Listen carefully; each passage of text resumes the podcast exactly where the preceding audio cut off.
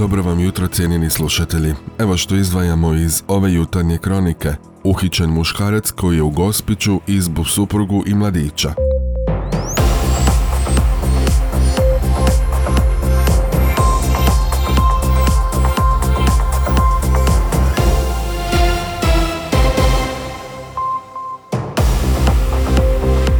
Dobro vam jutro. Kako jučer izvijestio stožer civilne zaštite Zadarske županije, u posljednja tri dana na području Zadarske županije 135 je novih slučajeva zaraza i koronavirusom. Testirano je 412 uzoraka. U Zadarskoj općoj bolnici na COVID odjelima hospitalizirano je 14 bolesnika, dvoje ih na respiratoru. U specijalnoj bolnici za ortopediju u Biogradu na moru na liječenju je 7 pacijenata oboljelih od koronavirusa. Uhićen je mladić koji je tijekom poslijepodneva izbo suprugu i mladića koji su zatim primljeni u Gospićku bolnicu. Policija je za njim intenzivno tragala, no uhićen je tijekom večeri i slijedi krim istraživanje. Dvoje ozlijeđenih su bili životno ugroženi, rekla je ravnateljica Gospićke bolnice Sandra Čubelić, dodajući kako su imali više struke obodne rane u predjelu vitalnih organa, prsišta i trbuha. Dakle, u opću bolnicu Gospić su večeras u večernjim satima dovezene dvije mlađe osobe, muška i ženska, zbog više strukih ubodnih rana po tijelu. Obadva su bili životno ugroženi, teško životno ugroženi i još uvijek ih sprinjavamo. Jedna osoba, dakle ženska osoba, 95. godište, je u operacijskoj sali, a muška osoba, 2001. godište, je nakon primarnog zbrinjavanja, nakon ubodnih e, ozljeda grudnog koša u blizini srčanog mišića i primarnog primarnog zbrinjavanja upućena kolima hitne pomoći u pratnji anesteziologa u opću bolnicu Zadar na daljnje zbrinjavanje. Glasnogovornica policijske uprave u Gospiću, Maja Brozičević, ranije izjavila kako je policija nad počiniteljem koji je u bijegu prošli tjedan završila krim istraživanje zbog prethodnog nasilja. Kazala je, isti je muškarac osumnjičen prošlog tjedna za kazneno djelo oduzimanja slobode i prijetnje prema isto ženskoj osobi, Pušten je da se brani sa slobode uz izrečenu mjeru opreza zabrane približavanja na udaljenosti od 50 metara, ali je očito da je mjeru prekršio i sumnjiči ga se za još teža kaznena dijela, kazala je Brozičević. Neslužbeno se saznaje da se napad i teško ranjavanje dogodilo u obiteljskoj kući u naselju Jasikovac, gdje je muškarac zatekao svoju suprugu s prijateljem, ali policija za sada nije potvrdila odnose napadača i napadnutih. Policijski službenici i policijske postaje Zadar dovršili su krim istraživanje na 21-godišnjim državljaninom Belgije koji se sumnjiči za kazneno dijelo napada na službenu osobu. Sumnjiči ga se da je 20. kolovoza oko ponoći i 50. na poluotoku u Zadru prilikom policijskog postupanja u cilju provjere identiteta osoba fizički napao policijskog službenika nakon čega je uz uporabu sredstava prisila priveden u službene prostorije policije. Tom prigodom policijski je službenik lakše ozlijeđen, a nad osumnjičenim je provedeno krim istraživanje nakon kojeg se protiv istog nadležnom odvjetništvu podnosi kazena prijava zbog sumnje u napad na službenu osobu. Policijski su službenici dovršili krim istraživanje nad 42-godišnjim hrvatskim državljaninom koji se sumnjiči za prisilu prema službenoj osobi. Naime, postupajući u petak poslje podne 19. kolovo za u Zadru na Bilom brigu, po dojavi upućenim prijetnjama prema članovima obitelji, policijski službenici su dolaskom na mjesto događaja zatekli 42-godišnjaka koji im je pružao otpor, hvatajući ga rukama i odgurujući policijskog službenika. Uz upotrebu sredstava prisile priveden je u prostorije policije, gdje je nad njim provedeno krim istraživanje. Zbog sumnje da je počinio kazneno djelo prisile prema službenoj osobi te prijetnje protiv osumnjičenog i nadležnom državnom odvjetništvu podnesena kaznena prijava te predan pritvorskom nadzorniku. Hrvatska vlada jučer održala 141. telefonsku sjednicu na kojoj je donijela uredbu o utvrđivanju najviših maloprodajnih cijena naftnih derivata. Sukladno donesenoj uredbi, način izračuna najviše maloprodajne cijene jednak je za sva maloprodajna mjesta u Republici Hrvatskoj za benzinsko i dizelsko gorivo i to sukladno formuli s 14-dnevnim obračunskim razdobljem i ograničenom maržom od 65 lipa po litri. Cijena plavog dizela fiksirana je na 8 kuna 49 lipa po litri, a nove cijene naftnih derivata iznose 11 kuna i 19 lipa za litru benzinskog goriva, odnosno 12 kuna i 35 lipa za litru dizelskog goriva. Da nema mjera vlade, maloprodajne cijene naftnih derivata iznosile bi 13 kuna i 7 lipa po litri za benzinsko gorivo i 14 kuna i 82 lipe po litri za dizelsko gorivo, a litra plavog dizela koštale bi 9 kuna i 62 lipe.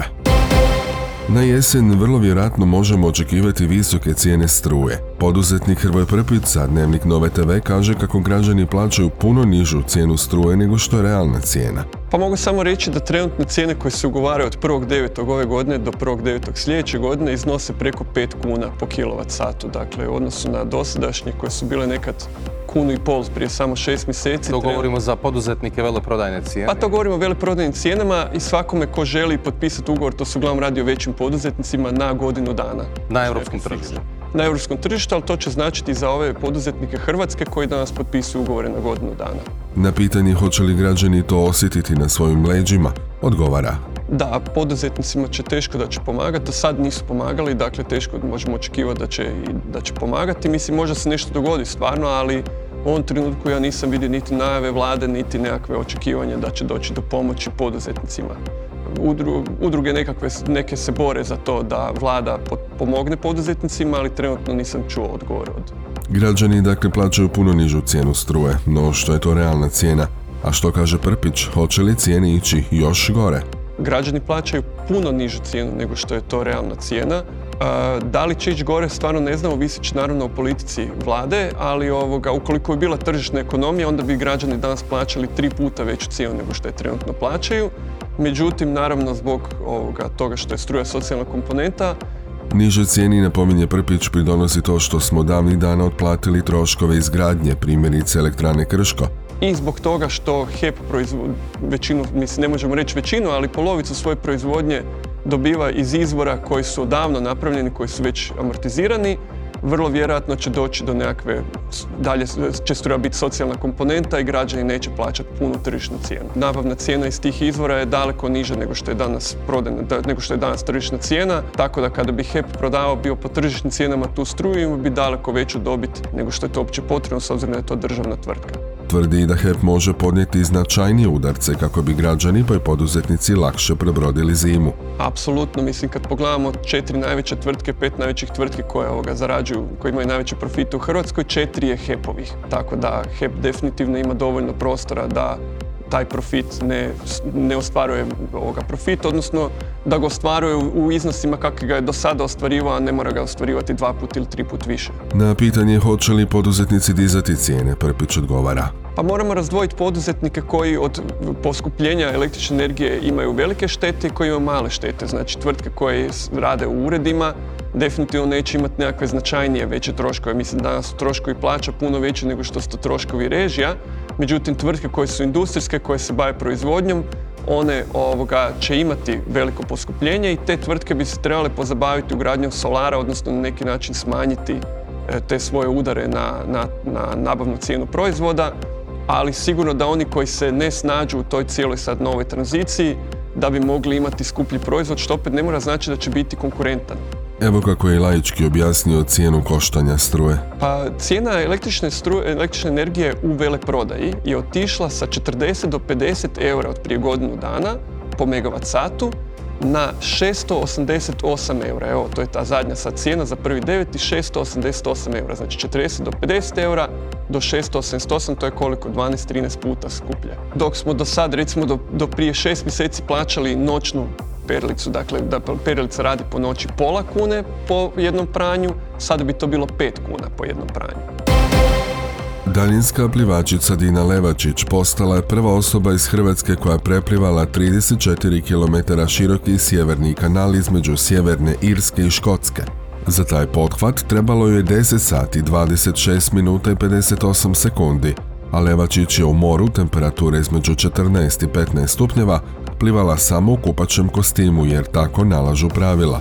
Osim preplivavanjem, Levačić je postala 104. osoba i 43. žena koje je uspio ovaj pothvat. Levačić ovime ostvarila šesto preplivavanje od velikih sedam kanala. Ranije je preplivala kanal Katalina, engleski kanal, kanal Molokaj, kanal Tungsgru i Gibraltarski tjesnac. Kako bi kompletirala svih sedam, preostalo je još samo 23 km dugačak Kukov prolaz između sjevernog i južnog otoka na Novom Zelandu.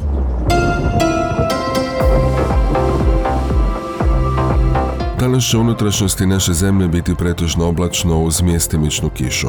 U drugom dijelu dana očekuje se smanjenje na oblake, najprije na istoku. Na Jadranu dijelomice sunčano, uz više oblaka na sjeveru još lokalno može biti malo kiše. Na jugu ponekog pljuska i grmljavine. Vjetar slab do umjeren sjeverni i sjeveroistočni. Na Jadranu umjerena do jaka bura i sjeverozapadnjak. Najniža jutarnja temperatura od 13 do 17. Na Jadranu između 18 i 22 ona najviša dnevno uglavnom od 20 do 25, na Jadranu između 26 i 30 Celzijevih stupnjeva. Slušali ste jutarnju kroniku Antene Zadar. Uredila je Željka Čačko, pročitao Franko Pavića, realizirao Matja Lipar. Proizvela Antena DOO, kolovoz 2022.